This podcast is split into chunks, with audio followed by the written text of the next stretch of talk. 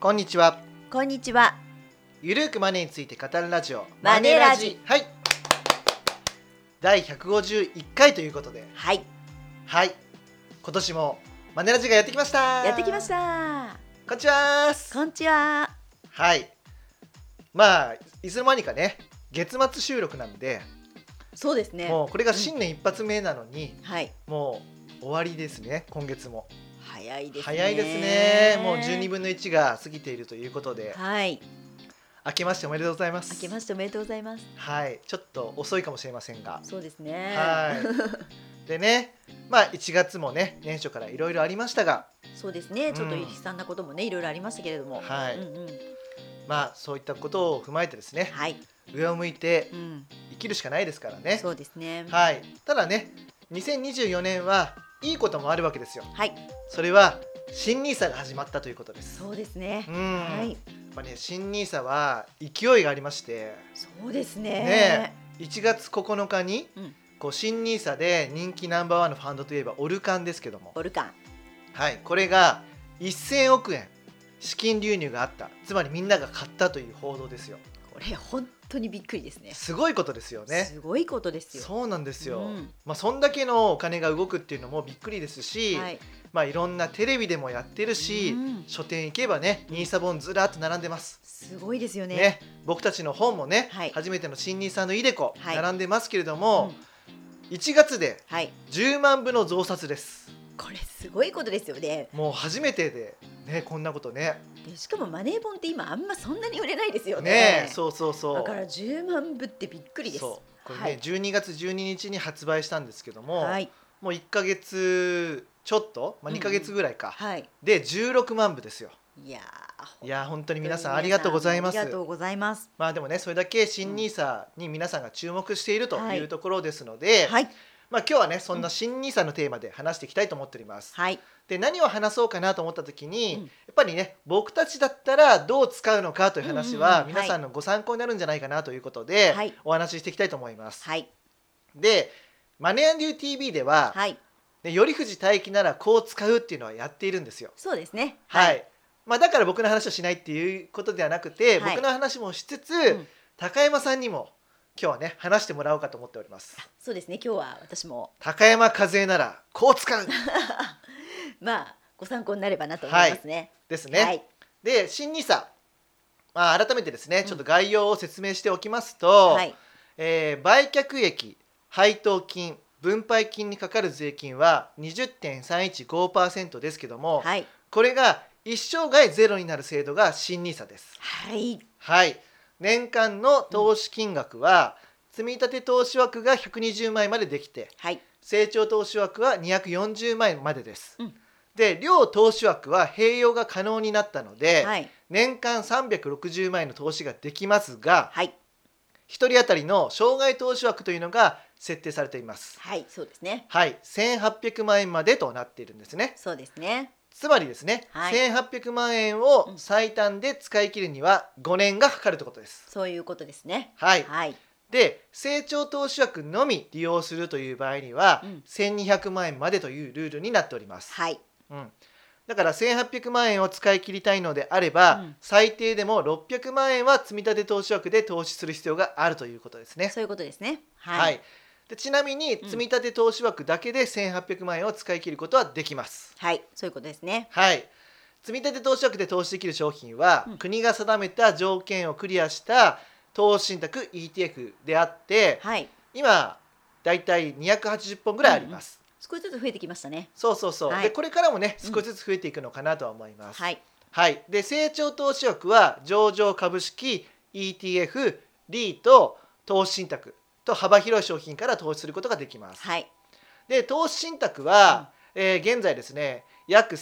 1850本うんうんうんありますね、はい。でこれはね最終的には2,000本になるんじゃないかって話があるんですが、うんうんまあ新しいね投資信託って毎年毎年というか毎月と言ってるぐらいの感じでね、うん増えてますんですごいですよね。そうこれからもね使えま少しすずつ増えていく可能性はあるかなとは思っております。はいはいで積み立て投資枠では投資方法が積み立て投資に限定されてますけども、はい成長投資枠では積み立て投資もねもちろんできますが、うん一はい括投資も可能ということですね、そうですね。つまりですね、うん自由度が一気に広まってうん高まってですねうんさまざまな活用法が考えられるわけですよ。そうですね。はい、なので僕たちがこう使うって話もご参考になるんじゃないかなというわけです。そうですね。はいはい。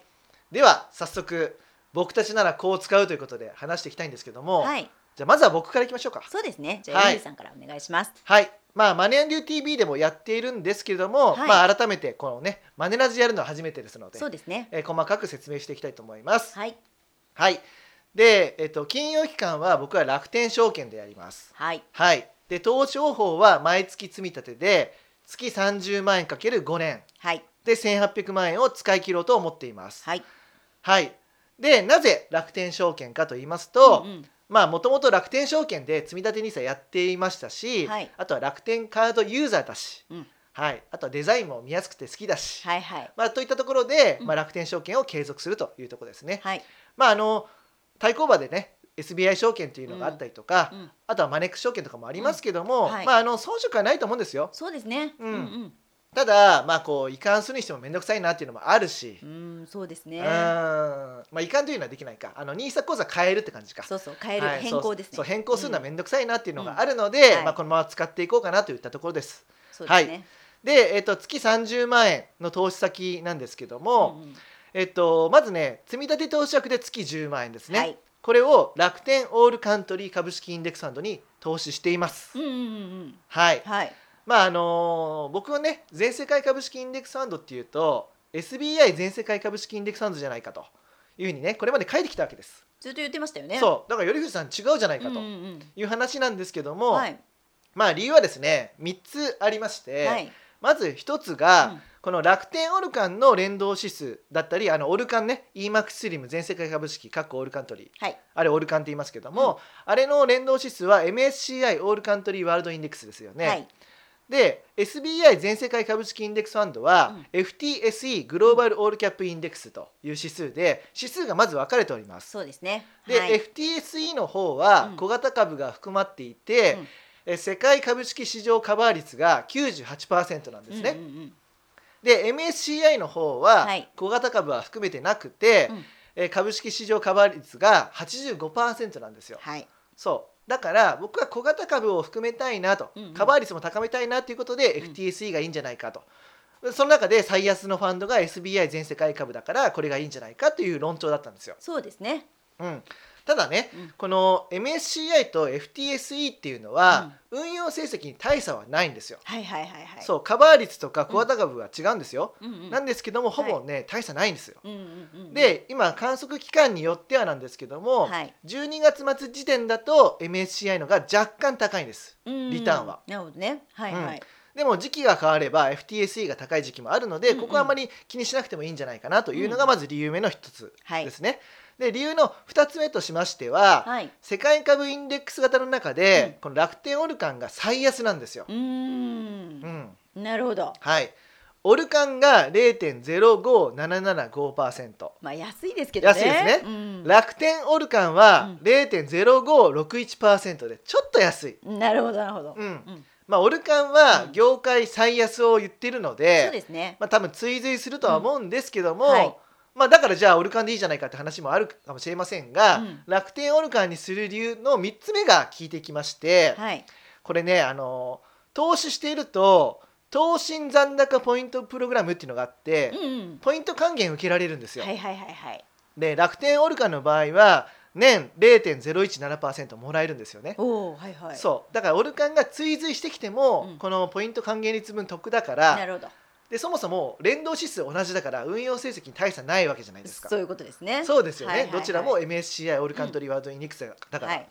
だからもう楽天オルカンにしようということでこなるほどれにしておりますなるほどなるほど。はい、うんうん。そしてはいまあ残りの月20万円を成長投資枠で使っていくわけなんですけども、はいまず10万円はですね、はい。ナスダック100に連動するファンドに投資をしているということなんですけどうんもうんで1月はですね日清ナスダック100というのを選んでおりますまあ一番ねその指数では安いっていうね。そういうことでですはそういですもんねあのー信託報酬が0.2035%はい。でその次が EMAX 指数ナスダック100インデックスで0.44%。もうやっぱり似てるのが2大倍以事で上あすもるんんねです、そうそうそう、んんだからこれでいいじゃないということですよね、はい、でそもそもナスダック100がいいっていう理由は、うんまあ、あの S&P500 っていう指数ありますよね、はいはい、あれよりもリターンが上なんですようん、量がしてるんですはいはい2007年の12月末からはい、 2022年の12月末まで、うん S&P500 は年率8.8%、うんうんうんうん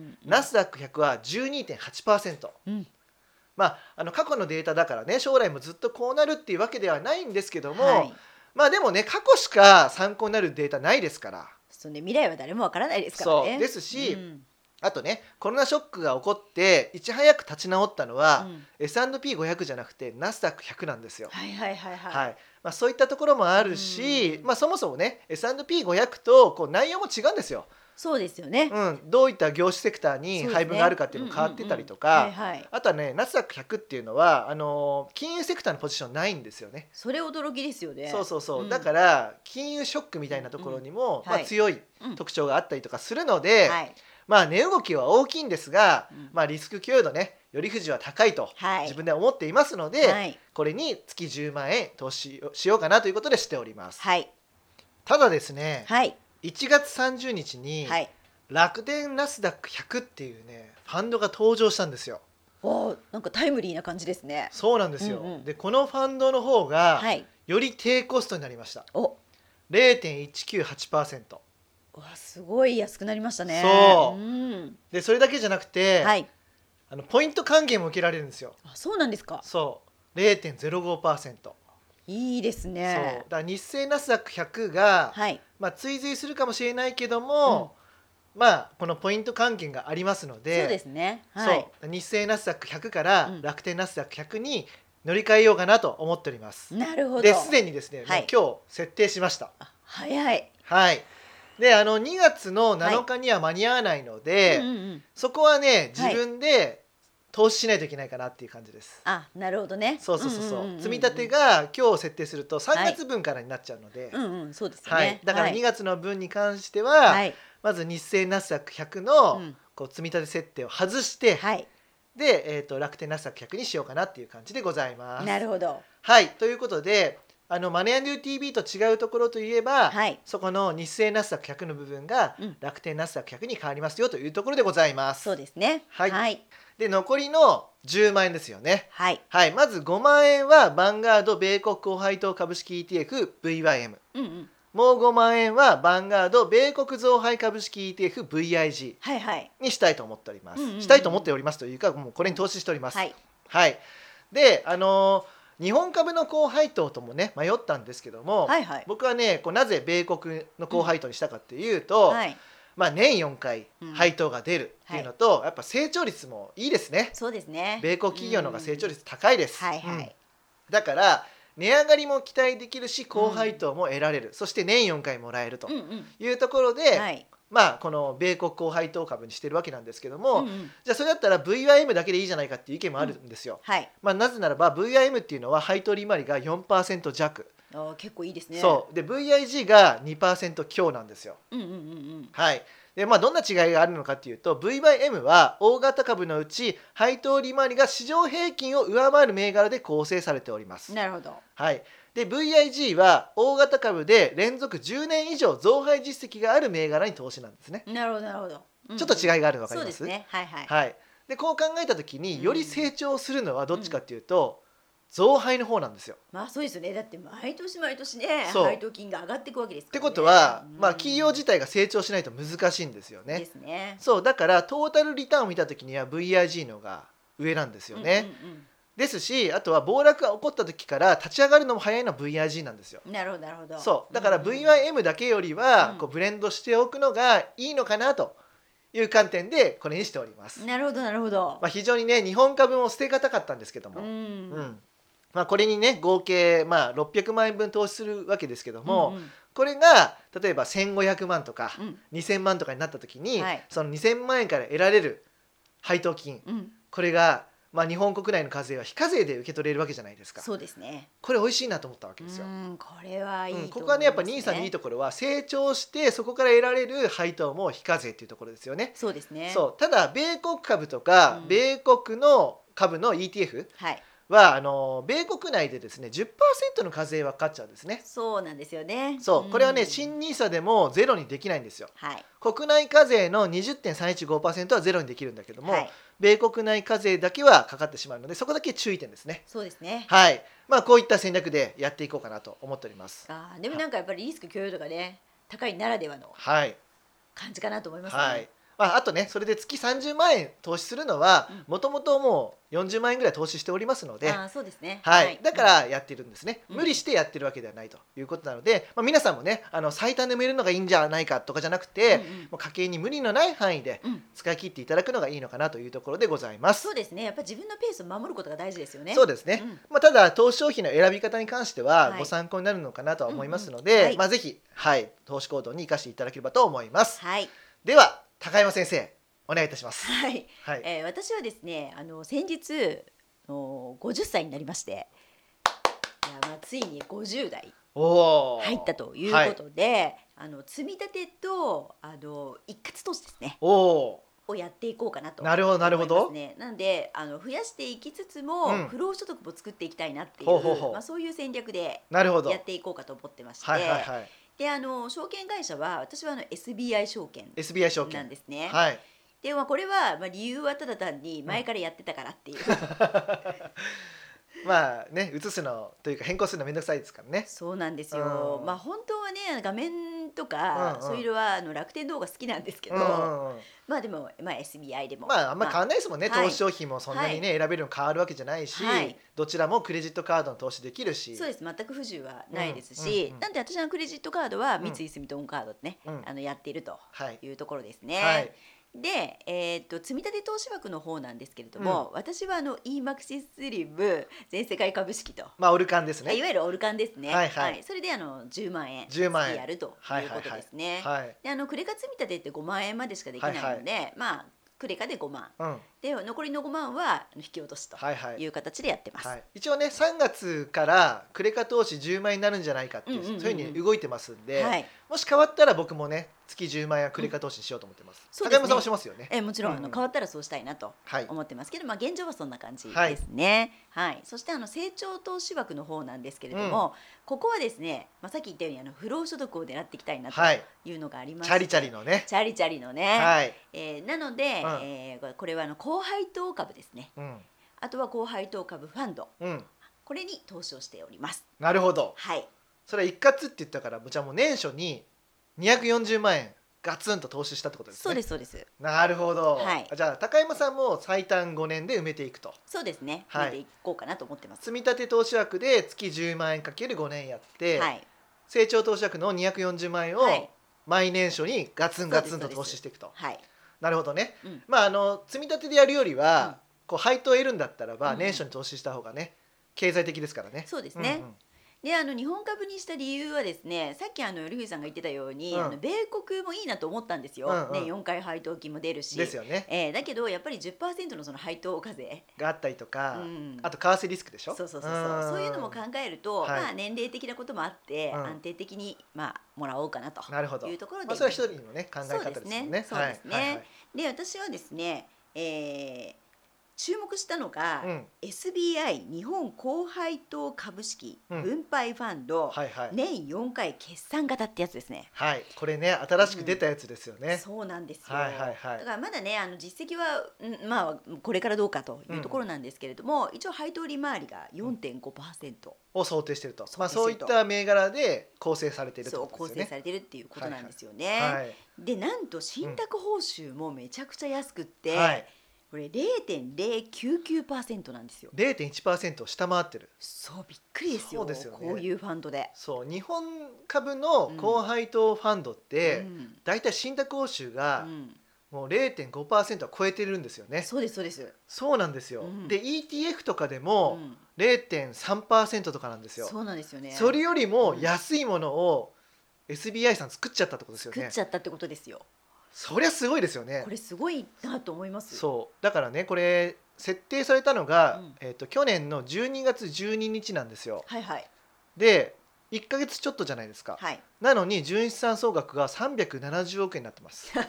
もうすごいですよいやもう本当にすごい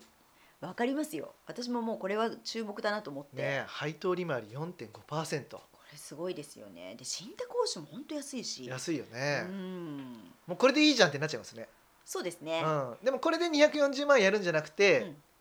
あとは個別株で個別株もやってるってはこい、そとうでですすね、ね。うんでまあ一応あの今はまあ NTT とか JT とかうまあんそういったようなうん高うん配当株ではい投資してると業績がいいやつそうですね。はいなるほど、やってますまあ銘柄はね随時これから入れ替えるかもしれないんですけれどうんも、うんまあ今はそんな感じでなるほどやっておりますね。まあ、値上がり益も見るんだったら入れ替えないはいいけど、うん、まあ、そういったものに投資するかですよね例えば小松とかそうそうそうそうそうですんんね。なるほうど、ん、いや面白いですねそうですね。はい、あちなみにそうやってチャリチャリ得られた配当はうんはいうんもう使っちゃうんですか、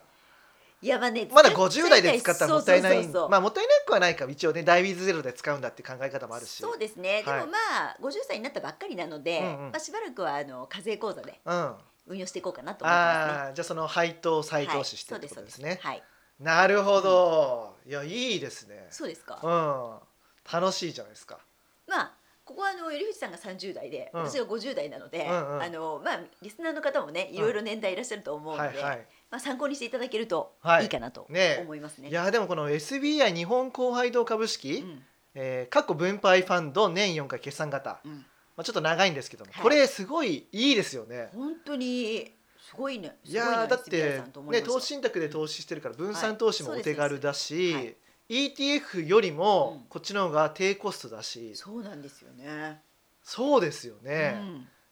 いやや本当にすごいーうんですね。うん、そうですよねでその投資信託のいいところっていうのは100円から投資できるじゃないですかそうですね。だから調整しやすいですねそう240万使い切るって言ったそうなんですよよ。なるほど、ういん、や皆さんもこれ参考になったんじゃないですか参考にしていただけるとい。や本当に嬉しいでねすあの迷うんですよいや本当にこの VYMVIG でいいのかってい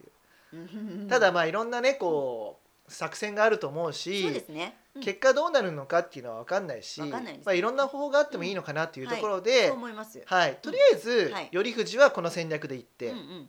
まあ、日清ナスダック100から楽天ナスダック100には変えますけれども、はいはいで行って高山さんはその戦略でいくと、そうですいねう。ことですよね。はい。まあもしかしたらね兄さんもまた改正があって、うんいろいろ改良が加えられるかもしれませんから、はい。まあその度にいろいろねこう変えていくかもしれませんが、うん。まあ、現状はこの作戦でいこうとそうですね。いう感じですかね。はい。うん、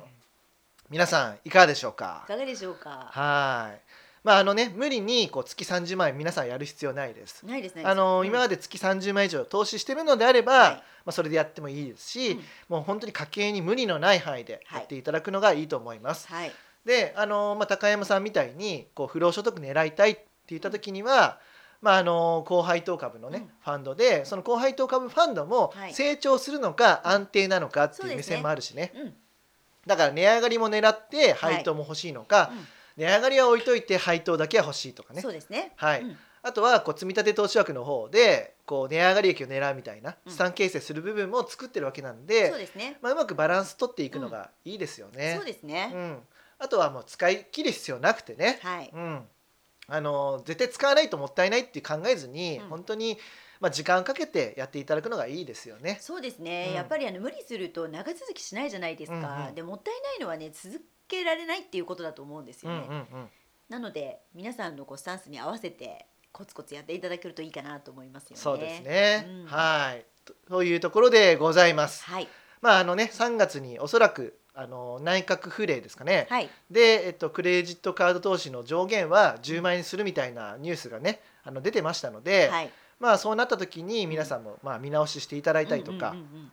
あとは、まあ、このようにですね新しいファンドっていうのが続々と出るんですよ。そうですね。本当に。まあ、そのためにいろいろと変えてもいいと思うんですよね。うんまあ、今回 SBI が出ましたけどもはいおそらく楽天でも出ると思うんですよ。そうですね。そうだったら楽天ユーザーであれば楽天の方が多分優遇されるでしょうかそうらですね。それの方がいいと思いますし、うんうんまあ、あの楽天 SBI だけじゃなくてマネックスもねやってくると思いますし、はいそうですねまあ、松井証券とかもやってくると思うし、うんまあ、その皆さんの経済圏でお得な環境の中で、無理のない範囲でよりいい商品に投資すると、そうですねう。んうんいうのがいいかもしれないですね。そうですね。うん、で同じ連動指数であれば、はい乗り換えたところで、まあ、こう通算して考えればいいですよね。はい。商品は分かれてしまうんですけども、同じものでドルコスト平均で考えていただいて、うんうんそうですね投資すればいいと思うんですよ。はい。うん、だから、あのーまあ、乗り換えてもいいと思いますしねう。んうんうん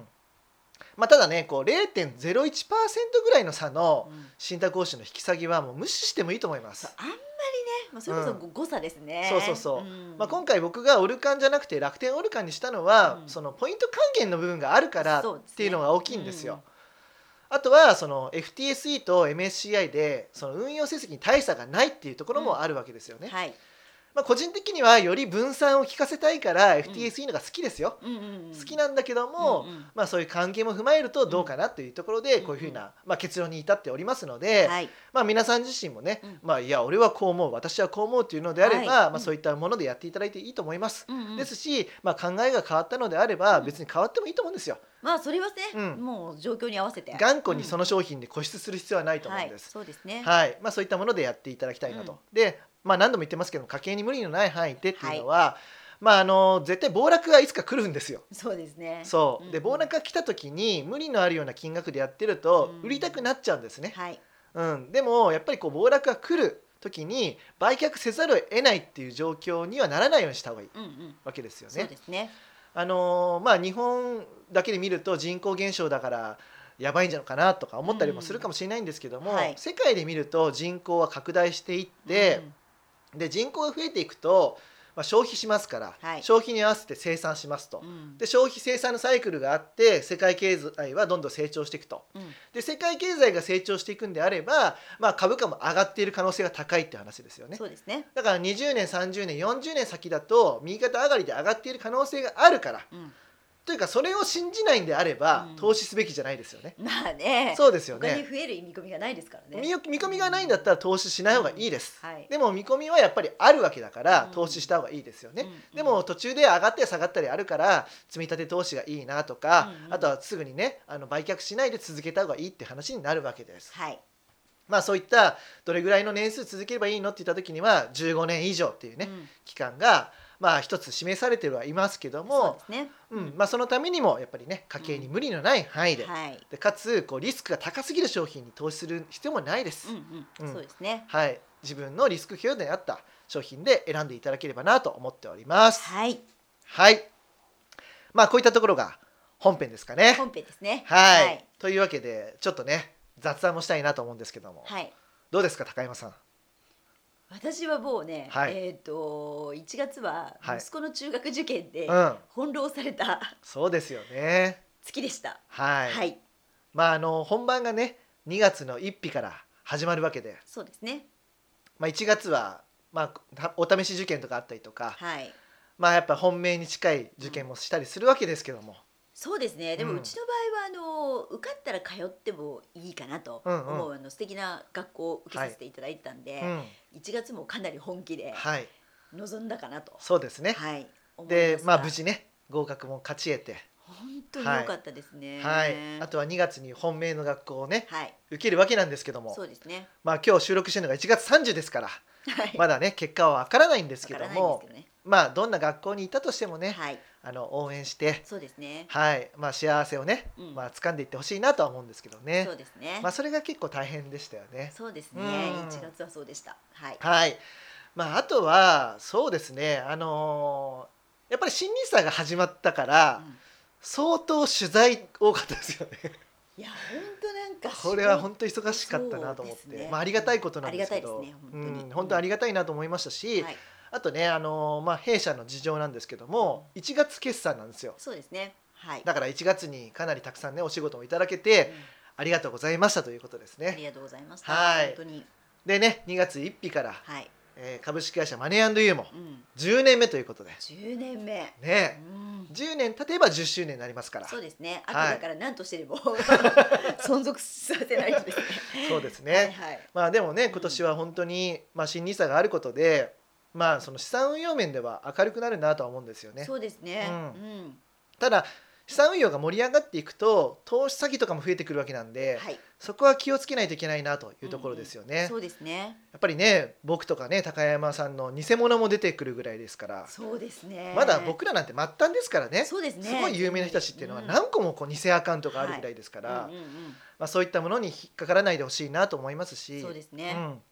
あとは結局投資っていうのは必ず増えるわけじゃないんですよ。そうそうそう。そうですさっきね。言ったように20年30年40年先は増える可能性は高いうんでもあくまでも可能性なんですよそねうですね。減る可能性もあるわけです、はいだからその減る可能性があるうんリスクがあるからリターンが得られるんだってことです、うんうん無リスクで高いリターンが得られるってことは絶対にないんですよそうですね。こう世の中でも全部そうですよね。うんうんだから、まあ、そういったところはねちゃんと気をつけて、はい。えー投資商品とか投資金額を決めていただきたいなとは思っております。そうですね。うんだからあの預貯金とかでもしっかりね、あの確保しておくとうん一定の金額を確保するっていう、そこも絶対ですよね。そうですうね、んはい、まあ、あとはね結構金利動向も気になるとこですよね。そうですね。どうなるんでしょうかね。本当に。まあ今年はさすがにねマイナス金利は解除するんじゃないかというような話ですよね。はい。ただマイナス金利が解除されたとしても超低金利ではあるわけなんで、うん大きくこう住宅ローンの金利に影響があるっていうところまではいかないとは思いますし、うんただまあマイナス金利が解除されると、うんちょっと円高に触れやすいのかなと思うんですよね。そうですね。金利差縮まりますかそらうね。ちょっとしたニュースはでいすぐこう為替動くじゃないですか、いやー私たち FX やってるからすごいわかりますよね。そうそうそう、うんだから為替もそうだし、うんちょっとのそのニュースで日経平均株価もドカーンと下がったりとか、S&P500 がドカーンと下がることもあると思うんですうんよ、はい。っていうのはそれぐらいこうマーケットにお金が流れすぎてるってことだと思うんですよね。うんうんはい。うんまあ膨れ上がってしまったものは一旦しぼむっていうのが過去のサイクルではありますから、はい今回は違うってことは絶対にありませんので、だから、まあ、そこはね気をつけながら投資してほしいなと思います、うんうんだから本当に